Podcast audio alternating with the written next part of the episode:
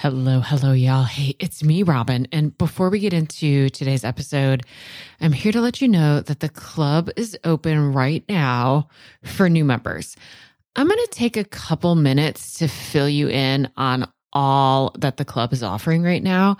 So if you know for sure you're not interested in joining the club, you're just going to want to hit the forward button a few times until you hear that baffling behavior show jingle.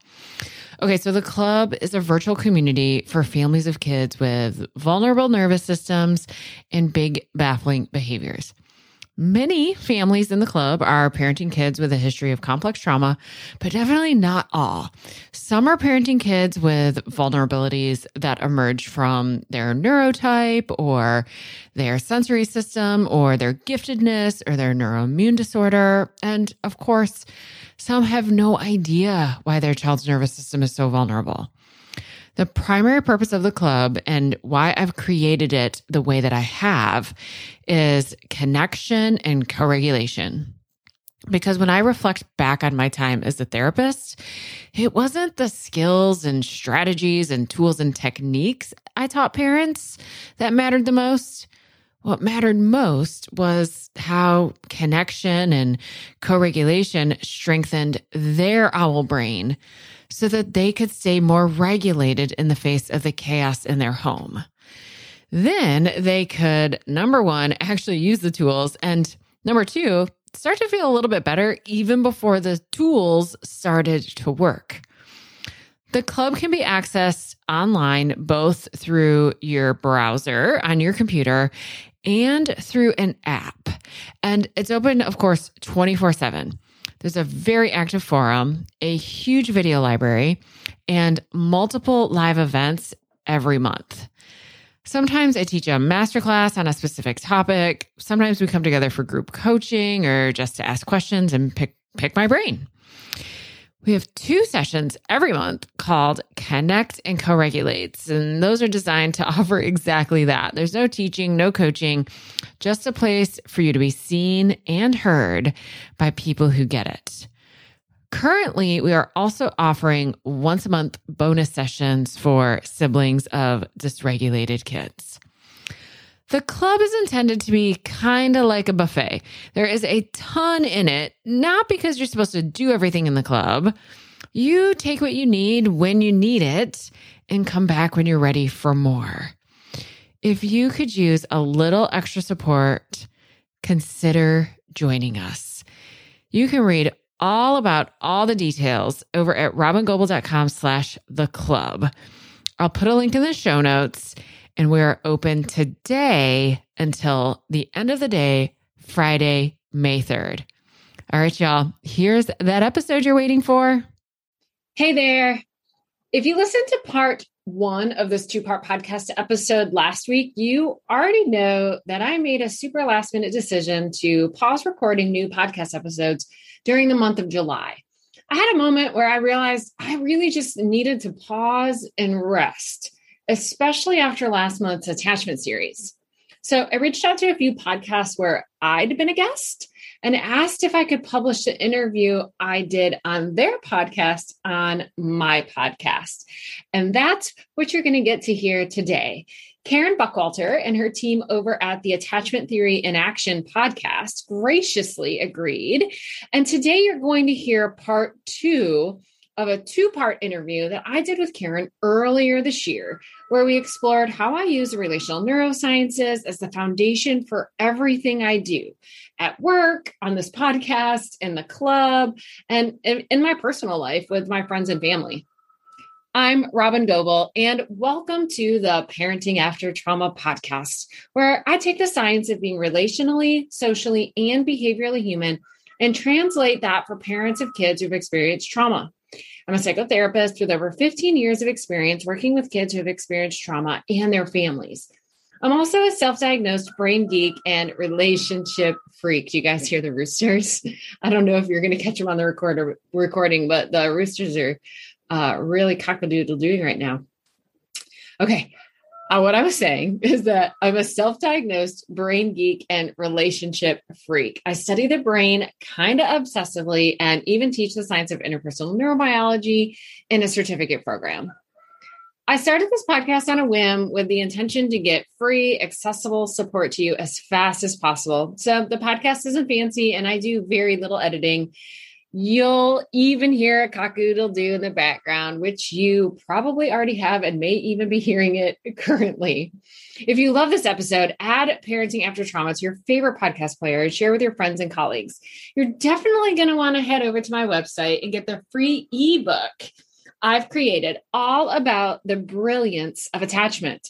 I took everything from a six part series and had it professionally laid out into this free ebook.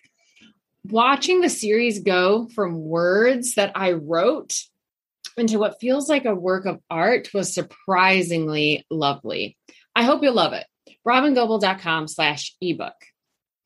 While you're on my website, you're definitely going to want to check out the club, a virtual community of connection, co regulation, and of course, a little education for parents of kids impacted by trauma.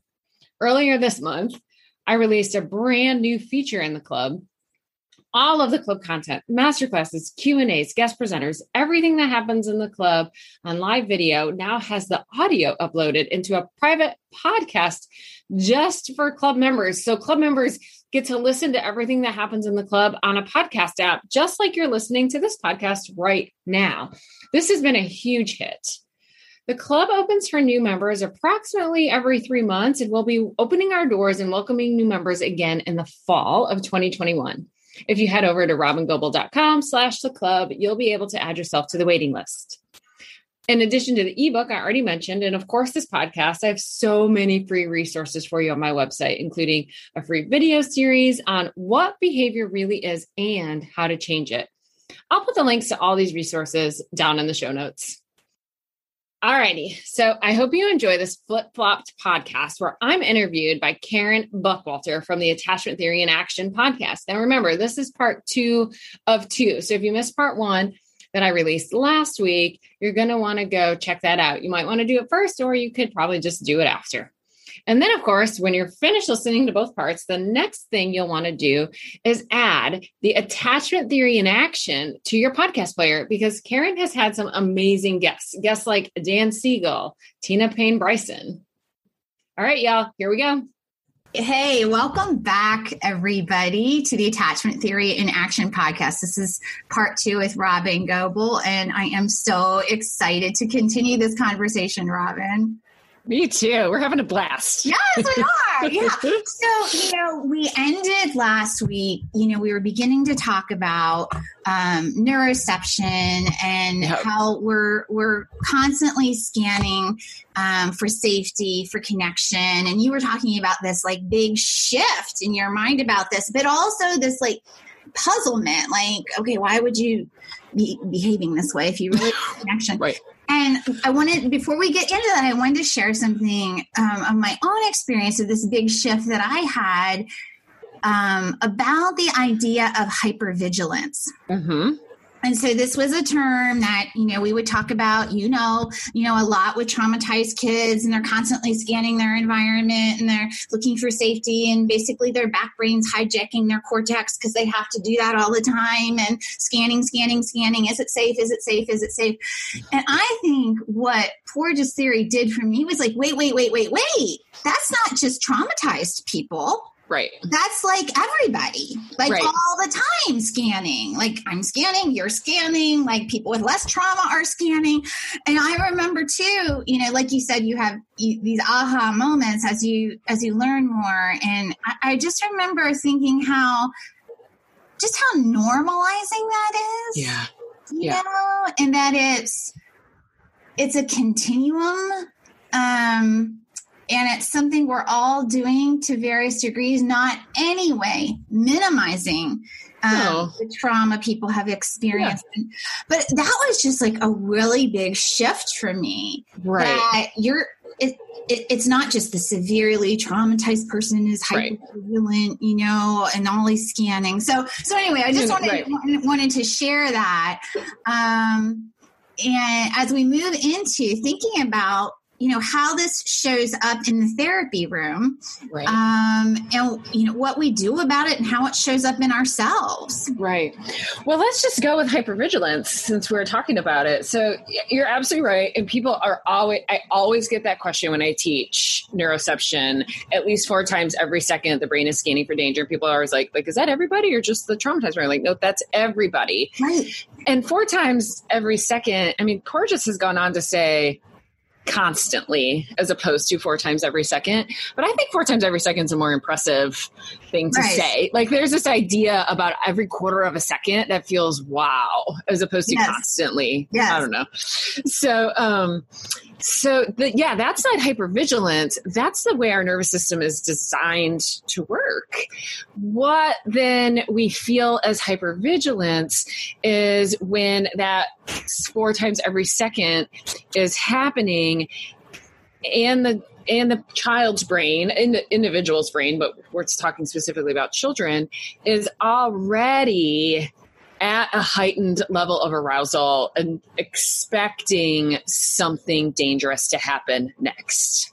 Yes. That that's where we get these behaviors people would maybe call as hypervigilance and the you know the way that eyes are moving and the way that there's there's really already some energy in the arms and the legs and it's hard to focus because they're pulling in all this information from the outside world in this more specific way. Well what we what Porges has has helped us understand is like that body and the brain is and the nervous system is taking these shifts very intentionally to be able to pull in different kinds of noises and different sounds and you know these uh, these pieces that signal danger.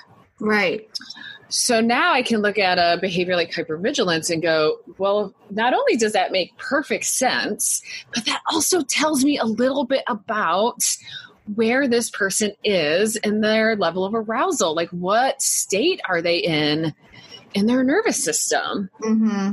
And when I understand that, then some of the other behaviors make more sense because Right. that's a behavior of somebody who believes they're in danger right people who are in danger are controlling, are sometimes manipulative, are Mhm. more prone to verbal and physical aggression. I know I am. Yes. Yeah. And so so it's almost like we have to think we have two things going on here. This this scanning and searching for safety and all of that is a biological imperative, Yep. you know, we're all doing. We can even go back to attachment theory and the attachment system activated by fear and danger and needing to Yep. in proximity to safety, all of that. Yep. Yep. Um, but yet we're also needing to consider like level of arousal when Mhm. a person is doing that Yes. where that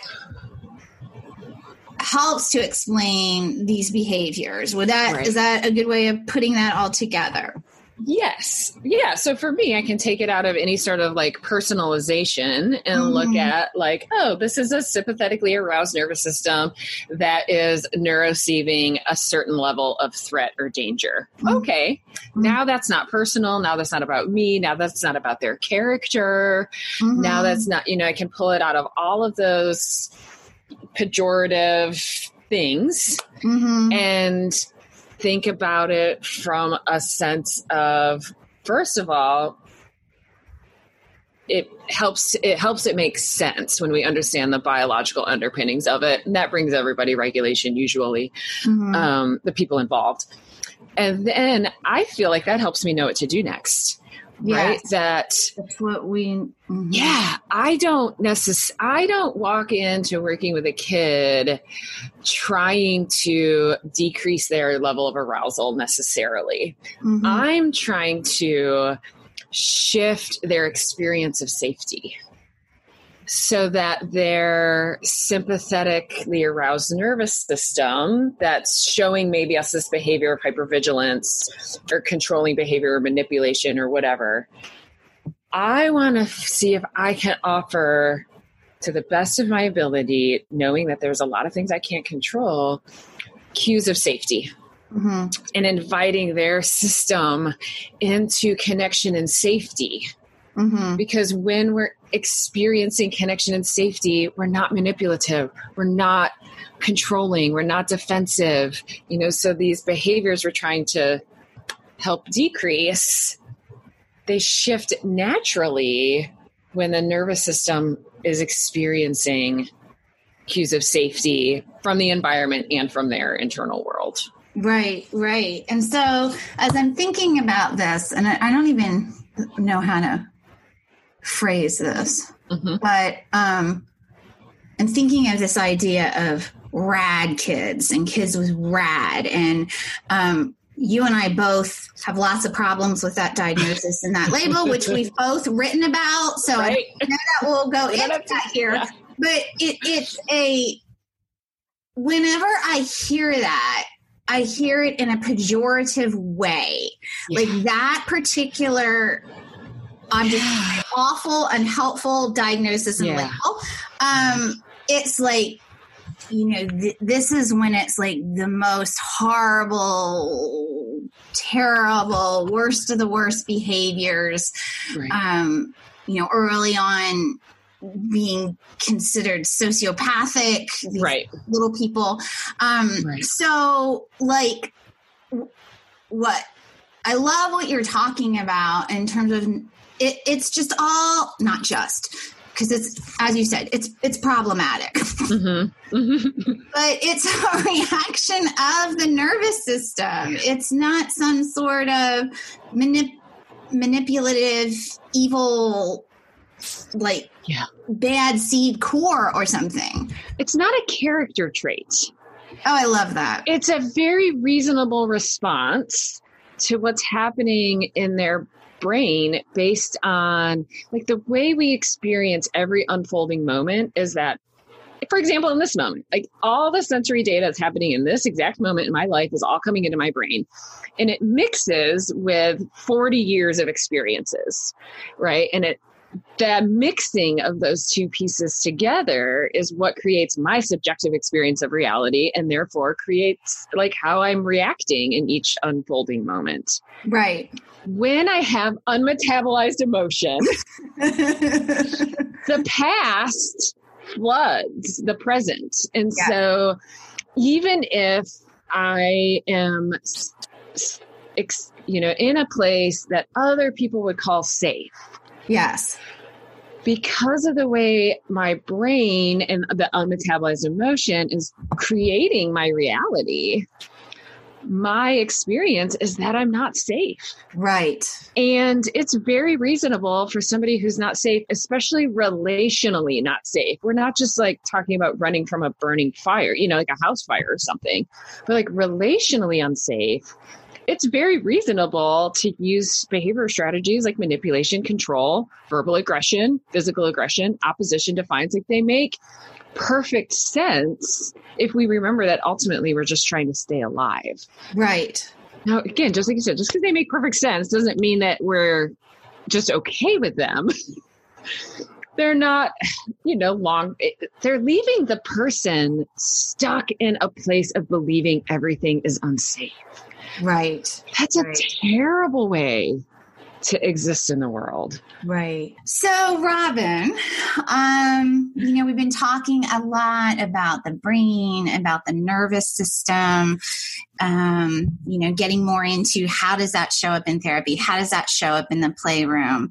But if a child, you know, is living in a fear state, let's just say. Talk to us a bit about what that is like for a child.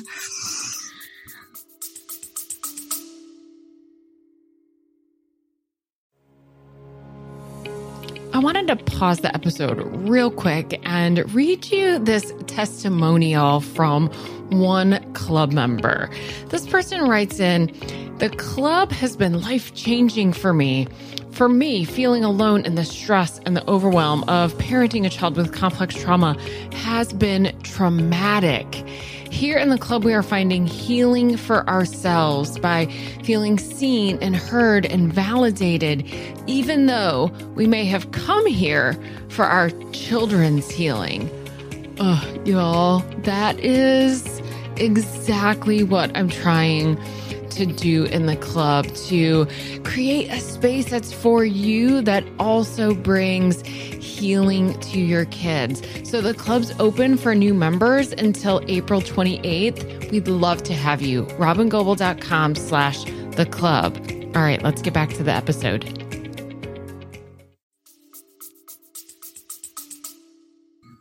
The way of being in the world where you have this felt sense that everything is unsafe, everything is dangerous, is it really helps me to stay connected as much as possible to the truth of what what a terrible tragedy it is to be constantly living in that space mm-hmm. regardless of whether it seems accurate to me or not right like reg- regardless of whether i can look at a situation and, and say this situation isn't dangerous it's so clear the way this child is responding that their nervous system is experiencing an overwhelming intense experience of, of life threatening danger mm-hmm. it can feel frustrating to me it can even feel personal to me mm-hmm. sometimes like hey i'm not the one making you feel dangerous and i know this feels so personal to parents at times which is very normal very human reaction of course, and I have great compassion for that as well. Um, but it seems vital to me as a therapist to honor that that's my experience, honor that that's the parent's experience, have a lot of compassion for how hard that is, and then shift back into remembering how tragic it is to be trapped in a nervous system of experiencing everything in life as dangerous how exhausting it is, how it perpetuates itself, and how it's stealing from people this what feels like this basic human right of felt safety and then the opportunity for connection and relationship. Mm-hmm, mm-hmm. I'm reminded as you're talking um, something that um, some listeners may be familiar with, and I'm certain you are, is um, the Circle of Security shark music video. You know, yes. where you're yeah. showing a certain scene that you know with with calming music that looks you know very serene and nice, and how that same exact scene that same path that same you know trail when they're playing that music from jaws it's like you feel like something's going to leap out behind right. you know that's what you know when i show that to an audience um, they'll say i feel like something's going to jump out at me and i think right. about that you know one image that often comes to my mind is um, kids walking through a hallway at school mm-hmm. and mm-hmm. you know uh, thinking that you know it's just class is changing. I mean, yeah. no big deal. But when you think right. about shark music, and I will add, I know that that video video was originally made about parents hearing shark music, but yeah. I do think it's also really um, illustrates the point that you're making. Like, what is it like yeah. to walk through the world in that level of fear? Yeah. Yeah, and it's terribly, terribly sad. Like the feeling that comes up for me is just this intense sadness of what then that person is missing out on. Mm-hmm. It's that sadness that that then again kind of helps shift me out of normal human feelings of frustration or annoyance or like come on nothing's unsafe here um which again very very very normal human ex- reaction yes it's um, but it's not helpful in the moment when we're thinking about trying to help you know shift this child's experience with safety yeah and i think you know um and we may have used this word earlier in the podcast but this idea of presence in mm-hmm. the therapy room and um being able to manage your own emotions that come up in the face of a child or a parent reacting to you that way you know what are and let, us look at our own uh, nervous system and brain for a minute yeah. you know what do you have to say about that I have to say that I think it is the most important thing that we can spend time working on as therapists. that we spend a lot of time, rightfully so, gathering the latest tools and the latest techniques and all of the really cool things that are emerging from people's brilliantly creative minds about you know what to do in the therapy room. And i have so much respect for that. And it's there we need tools in our toolbox. And we um I think the most important thing for us to really study and pay attention to and give a lot of time and energy to is using ourselves as the kind of quote unquote or proverbial tool that felt safety and experiences of safety is the most important thing that's offered in the therapeutic experience. And there's a lot of things that play into a creation of felt safety and a client's ability to receive felt safety but the number one thing is the state of our own nervous system, mm-hmm. offering safety through our own embodied presence and being able to stay in a state of curiosity and compassion and willingness to follow the client wherever they're you know wanting to bring us and completely honoring their experience of reality, regardless of whether that's our experience or not, and managing our own implicit worlds, our own unconscious things that we're bringing into the therapy room and working hard to come into awareness and contact of of what those things are. And doing that work then allows us to show up with a level of presence that is the presence we're talking about when we say, you know, our presence is the most important thing or the relationship's the most important thing in therapy, which I 1 million percent agree. But I also think that it can be misinterpreted by very well meaning therapists that all I have to do is like literally physically show up. Yes, you do have to literally physically show up, but that's not what that's the, that, that's the bare minimum is. of what you have to do. right? That's yes. the exactly. Unfortunately. exactly. And cultivating that level of presence, especially when you work with the clients that you and I work with, right? The level of intensity and overwhelm that exists in the therapy room, cultivating that level of presence is a huge goal huge requires a ton of time a ton of energy a ton of you know real deliberate thoughtful care and attention. Mm-hmm. Mm-hmm. Yeah.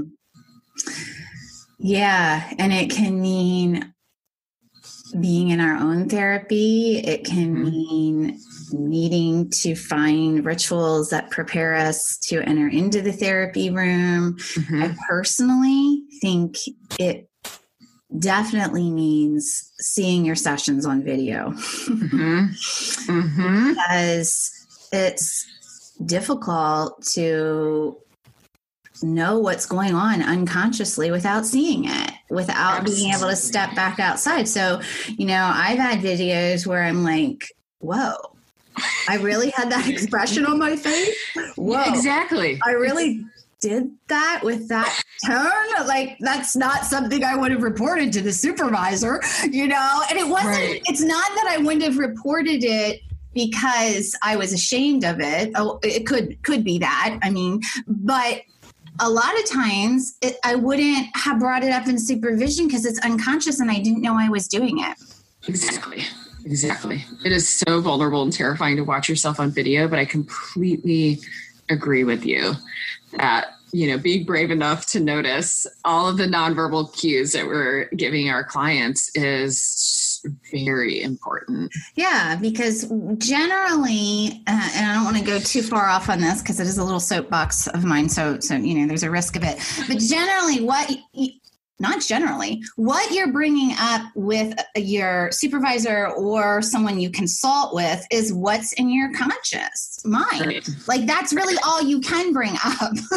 exactly. So, you know, we could be missing this whole this whole other piece and and I want to say too um and this is where I also have empathy for caregivers because I, I yes. do, you know, I work with a lot of parents who are like, I re- I've read the books and I've yeah. been to the con, I, have gone to Empowered to Connect and I've, right. you know, I've done all of these things. And because yep. I also use video intervention therapy and treatment, and because mm-hmm. I do in home work, but you could also see this in a therapy session in an out in an mm-hmm. outpatient mm-hmm. setting.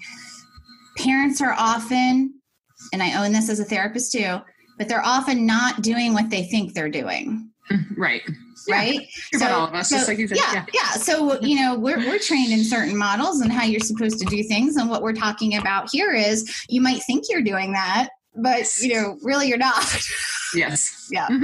Exactly. So, yeah. yeah. I love using video with parents too. Like I love the I love showing them all the things they're doing so well. Yes. Because there's so many. Yeah. And the same is true for us, right? Like we watch a video True. and oh, yeah, yeah, okay, that's good. I'm, i like that part, and I think that's so important for parents. Like, look at all these amazing things. Yes, and also allowing them to discover moments where they can see how their child experienced them in a way that they weren't maybe intending. Yes, yes. Exactly. Exactly. Mm-hmm. So let's, you know, I always think that um, having a little bit of some kind of a case example in a discussion like this, you know, really makes it real. I think, you know, some of what we're talking about here makes it real right mm-hmm. now in this segment. But I think, you know, sometimes we can get so caught up in all this brain science and polyvagal theory and what does Panksepp say, you know, all of, so like maybe share a case example from or or you know a compilation um, to uh, obviously you would to to protect protect confidentiality. But like a kid that's really in a fear state and how you might have to handle that in the in the therapy room. Yeah. The, the first truly the first thing that comes to mind when i think about you know a specific situation that comes to mind is how I work so hard to have enough regulation to have a, a, moment of my own pause where I can go like, okay, what's happening for me right now? Yes, exactly. yeah, out of control. Yes, and and then you know when I think when you work with kids, there's this extra layer of intense vulnerability of like their parents are watching.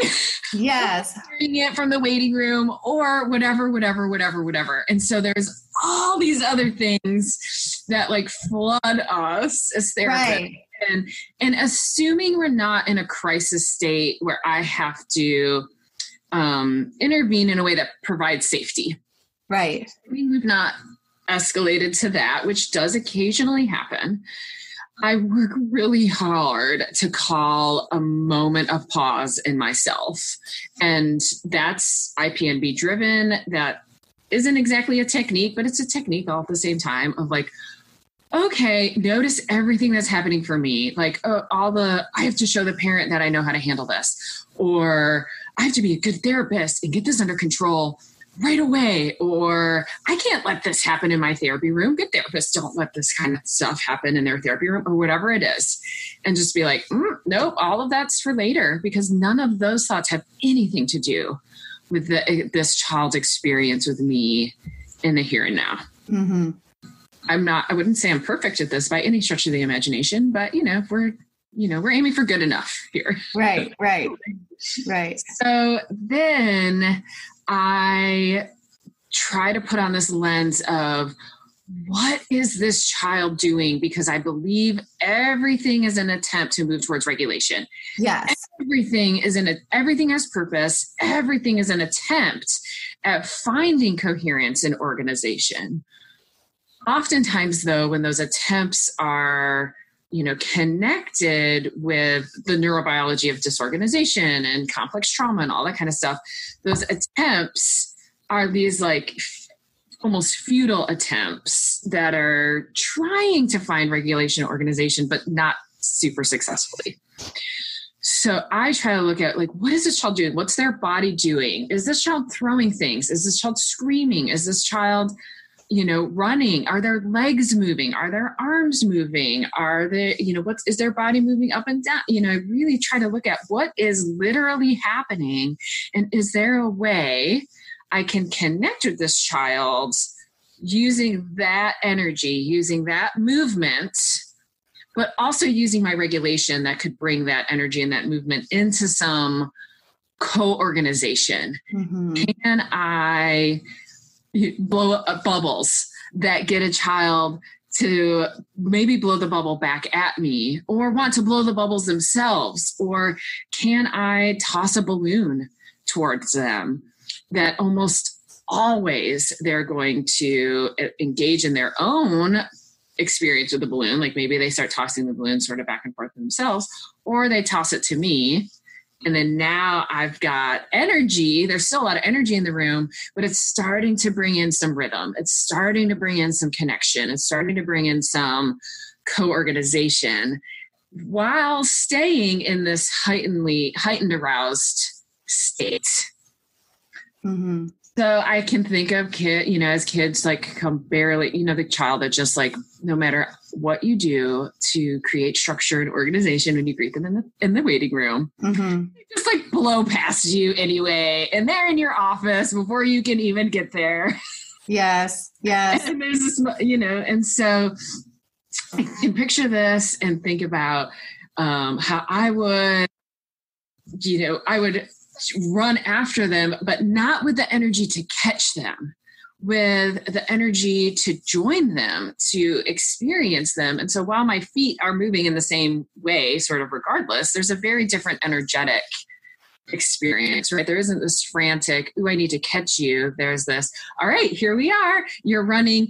I will join you. Mm-hmm. Mm-hmm. And then I'm going to look for a game or an experience that attempts to engage the legs, that mm-hmm. ex- attempts to use that level of energy. And mm-hmm. once we're connected up, then I may attempt to sort of shift and down regulate it's going to depend on mm-hmm. exactly what's happening in the moment what my treatment goals are yeah yeah you know and as a theraplay therapist and trainer of course you know yes. i'm running all of this through that framework and um, thinking about um, this this is and not just theraplay this is the art of all therapy yeah. that you know, whether you're a theraplay therapist and you had your session planned and then the kids really dysregulate, that goes that all goes out the window. Um, and now here's the art yes. of, of therapy. Yes. Um, and or even if if you're if you you do some other form of play therapy if you do child centered or something like that. And we talked earlier in the podcast about um, if it's still in there since i know we had a little a little snafu. Um, but you know training that you end the search the session when a kid gets really dysregulated. And i say no that's when that's when it all really starts you know? Exactly. I uh, and you know that that's where we have to bring to bear ourselves and um our own regulation. And and this is where when people think it's about you know theraplay activities it's not about theraplay activities like no. they're just a means they're just yep. a tool we bring in just as whatever kind of therapy you do you bring these tools or techniques in but yep. without this that we're talking about which is way harder way harder like yes. i really yeah. uh, you know as we talked about earlier if it was about tools and techniques i'd be like set you know I know. We are good students. We work hard. We master things. We are A plus people, Karen, me and you. Sometimes I just am like almost in hysteria over how I can I'm I am an A plus person. You give me a task and I will finish it. And I managed to land myself in a career where that is not possible. I know. no let me do this right enough right yes yes, yes. yeah so yep. it's it's true you know um so yeah so All right. So, Robyn, another thing Yes. that I know you're fond of saying, since I, you know, follow, follow, you know, read, read your stuff and, you know, read your comments in groups we lurk in and, Yes. uh, or participate in. Uh-huh. Um, so, um, this idea that all parts are welcome. And I think that's just such a beautiful phrase. And I would like you to share what you mean by that in terms of in the therapy room, all parts are welcome of like who the child, the parent, you like just tell us what what you mean by that.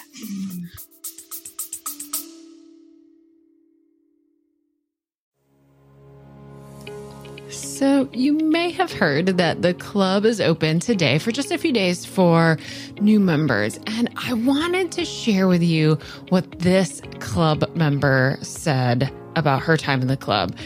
This member says, I was way more ha- successful handling a stressful situation than I would have been a year ago. And it is truly a result of the material I've learned through Robyn and the club.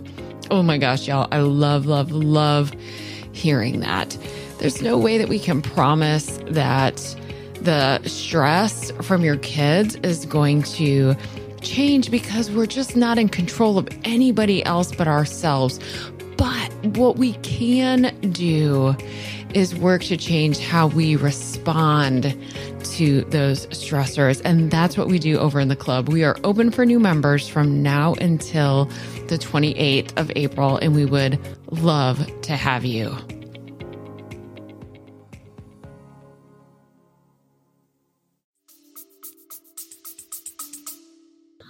When you gave the example of how some therapists are trained to end sessions when things go a certain way, that's the first thought that came into my mind just those, you know, 30 seconds ago is how am I communicating to a client all parts of you are welcome here? If the moment they bring me their most hurting, most vulnerable, most protected parts of self, that usually are expressed in a way that's hard, right? If the moment those parts of self show up in the therapy room and I say, oh, you know, we're going to have to end our session for today, I, I don't know how we also invite all parts into the room. Mm-hmm. How can all parts come if the moment a certain part shows up, or if the moment a certain part, part shows up and we put a boundary on it, and we put a boundary on it a second time and a third time, and then the third's the magic number, and so now the session's over for the day. I- I feel the same way you do. Like, no, those are, those are the exact moments we need to be in the therapy room. Right. Because if that worked for this child, they wouldn't be there in Absolutely. our office. like, I'm sure somebody tried several warnings and then you, you know, something happens, you know. I can, I absolutely, I mean, I would say the exact same thing. Like, if that was going to work, you, you wouldn't even, they wouldn't even be there. And I also kind of put that through my adult lens and think about, like, what if that happened in my own therapy? Right. I had a therapist, like, mm, sorry, we're going to have to end for today. Oh, you know, so when I say all parts are welcome, I there's so much in that. I, I- think that may be a phrase that's used in like the internal family systems model, which I want to be clear. Like I'm not I'm not trained in that. I've done my parts work training with my work with Bonnie Badenoch and her inner communities model, which has some definite similarities to internal family systems. Um, and implicit in all parts are welcome are this belief is this belief that no behavior is maladaptive every single thing that you do makes perfect sense for how you're experiencing the world in this exact moment Mm-hmm. and a way that i convey that to the client is by welcoming in all all parts of them all all behaviors ex- although while we're still acknowledging that i get to have my own boundaries too Mm-hmm. there's absolutely behaviors that aren't acceptable it's not okay for me to get kicked Right. okay for me to get spit on but the part of you that holds that level of terror, where kicking and spitting emerge, that part of you gets to come into the therapy room. And we're going to figure out another way for that part of you to express that part self without anybody also getting hurt. Beautiful. Um, That's so beautiful, Robyn. It's my, I mean, I wouldn't say I do that perfectly by any stretch of the imagination, by any stretch, but it is always my goal. And I believe my clients know that that's my goal. Um, somewhat because I'm very explicit at times and being clear about all parts of you get to come here. And remember this amazingly precious child who'd scream, I hate you. You're the worst therapist. I wish you would die. Really hard, hard things that are hard to regulate through. Somebody's yes. them at you. Mm-hmm. And at the end of every every time we would part, I'd find a way to communicate to this little one. Those parts of you get to come here too, because there was a lot of shame that would come yes. up around yes. those parts. Um, a lot of shame that would come up around having behaved that way. Yes. All those parts get to come here too. And me and you, we're going to figure this out. I want you to bring those parts here. I'm going to do what I have to do to be able to tolerate being screamed at that somebody wished I was dead. Mm-hmm. That work to tolerate that so that you can bring those parts here. And we're going to figure this out together because the experience that's underneath screaming at somebody that you adore and i know that this child adored me that you wish they were dead the, the, terror and the agony and the despair that's underneath that is tragic. And it's my job to find a space of holding for that mm-hmm. Mm-hmm. Mm-hmm. yeah i'm thinking about you know earlier when we were talking about um, working with really dysregulated kids and you know how that you know one of the things that's different um, than even dysregulated adults in general is the you know they just based on their own history, based on their development, whatever, like, there aren't filters right. in the same way. So they can call you ugly, nasty, whatever, you know, um, and um, it's easy to become triggered by that. I know from my yeah. interview with Bonnie Badenoch, she prefers yeah. touched and awakened rather than triggered. Touched and awakened. I am touched and awakened when a child tells me how bad I smell. Yes, or how fat you are, or how yes. your breath is so bad, or yes, yes. yeah. Yes. So yeah, yeah, yeah, yeah. so yeah, but really, that that what you're talking about is just is just really really beautiful, and being able to um regulate ourselves and and having okay so let's leap to how about all parts of us being welcome? Like how that's exactly what i was thinking too. Yes yes. So let's go there for a minute. I have to welcome my parts that are touched and awakened. When a client of any age but you're right the the, the younger ones significantly less i'm not sure i've ever had an adult client tell me how bad i smelled or these things. They might be thinking them, but they don't say them out loud. the children are happy to say anything. Right. You know? And so having um you know a commitment to all parts are welcome my client absolutely means i have to commit to that truth about myself too that when I notice myself touched and awakened, I, I'm with those parts of myself in a caring and compassionate way. Right. And it might be, I notice you, I notice you're here, lovely part of self, and I will tend to you later mm-hmm. when I'm tending to this precious little one who's with me right now, right? This mm-hmm. human who's with me that I need to tend to. And coming back without shame of all the ways we're touched and awakened and in and out of the therapy room. Mm-hmm.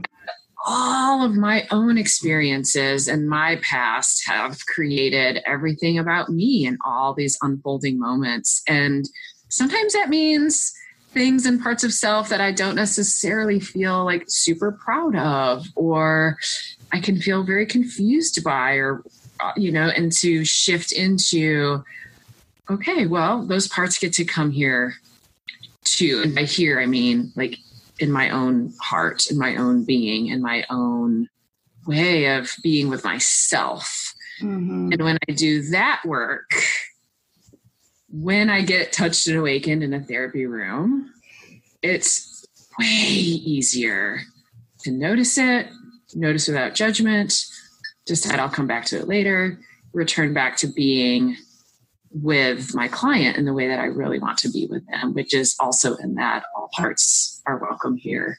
Mm-hmm. Yeah, I think that um, you know, as we're as we're winding down here, you know, this may be one of the really most important key ideas here um, is all parts welcome and self. And you know, there there is that cliche in therapy. Um, you can't take your clients where you yourself can't go.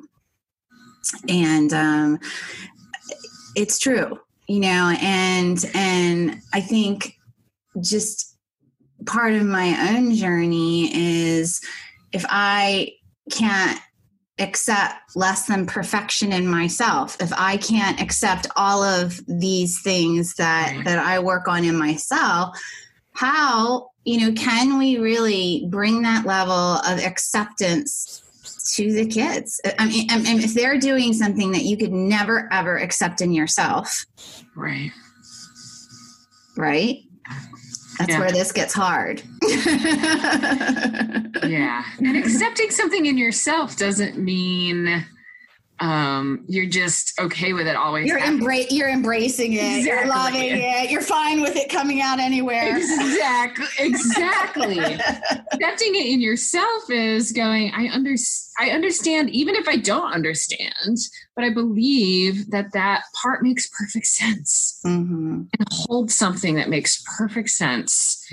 And i'm going to have compassion towards that self while also still acknowledging that there's times where that is a behavior maybe that's hurtful towards myself or hurtful for others and i want to keep working on it. Right right, right. I, like, I, like, what you just said acceptance and you know doesn't mean embracing. Right right right. Whatever yeah. Yes well oh robyn this has been such um, a great conversation with you. I'm so grateful that you were willing to come on the Attachment Theory in Action podcast again. Well, goodbye for now. And again, always so wonderful to talk with you. Thank you, Karen. It was just so fun.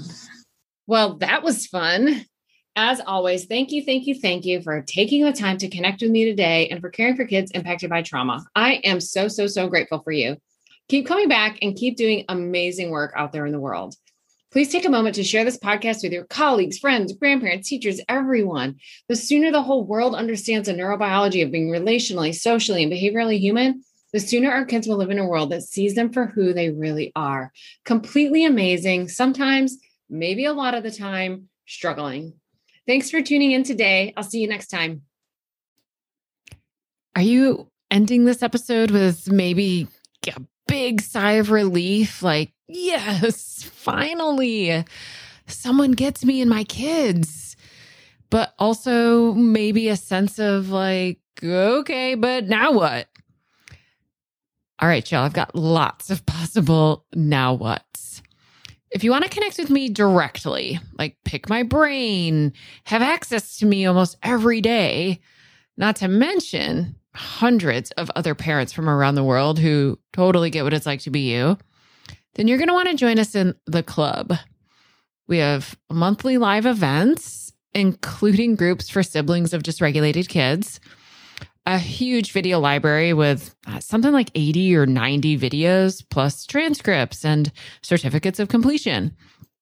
Plus, of course, a very active forum that I'm participating in every single day. We open for new members periodically. So go check robyngobbel.com slash the club. If we aren't open now, you can put yourself on the waiting list and I'll let you know the moment we open for new members. That's robyngobbel.com slash the club. Now, if you're a professional and you want to strengthen your capacity to work with the families of kids with big, baffling behaviors and vulnerable nervous systems, plus use all of my materials, including a 12 module course that follows raising kids with big, baffling behaviors, plus be included in an online searchable directory so families all over the world could find you then you're looking for Being With, which is my year long immersive training program that runs January through December.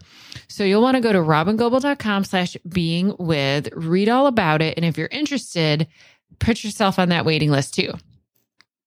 Now, if you just maybe need a little extra connection and co regulation, but don't feel like you need to join the club, then you can just keep listening to my podcast. Or you could go subscribe to my Start Here podcast, and that'll give you 10 episodes in order that will take you through cultivating a great foundation of parenting with regulation, connection, and felt safety. That's at robyngobbel.com slash start here. You have to go there. You can't just find it in your podcast app. Or you could get yourself a copy of Raising Kids with Big Baffling Behaviors, paper book, audiobook, ebook. You can get that anywhere books are sold. Or you can just head to my website, download one of my very many free resources. I keep them all really easy to access at robyngobbel.com slash free resources. Webinars, masterclasses, ebooks, infographics, all sorts of stuff. Go check it out. See what of those things could be supportive of you or maybe to the other adults in your life who are helping support you and your child.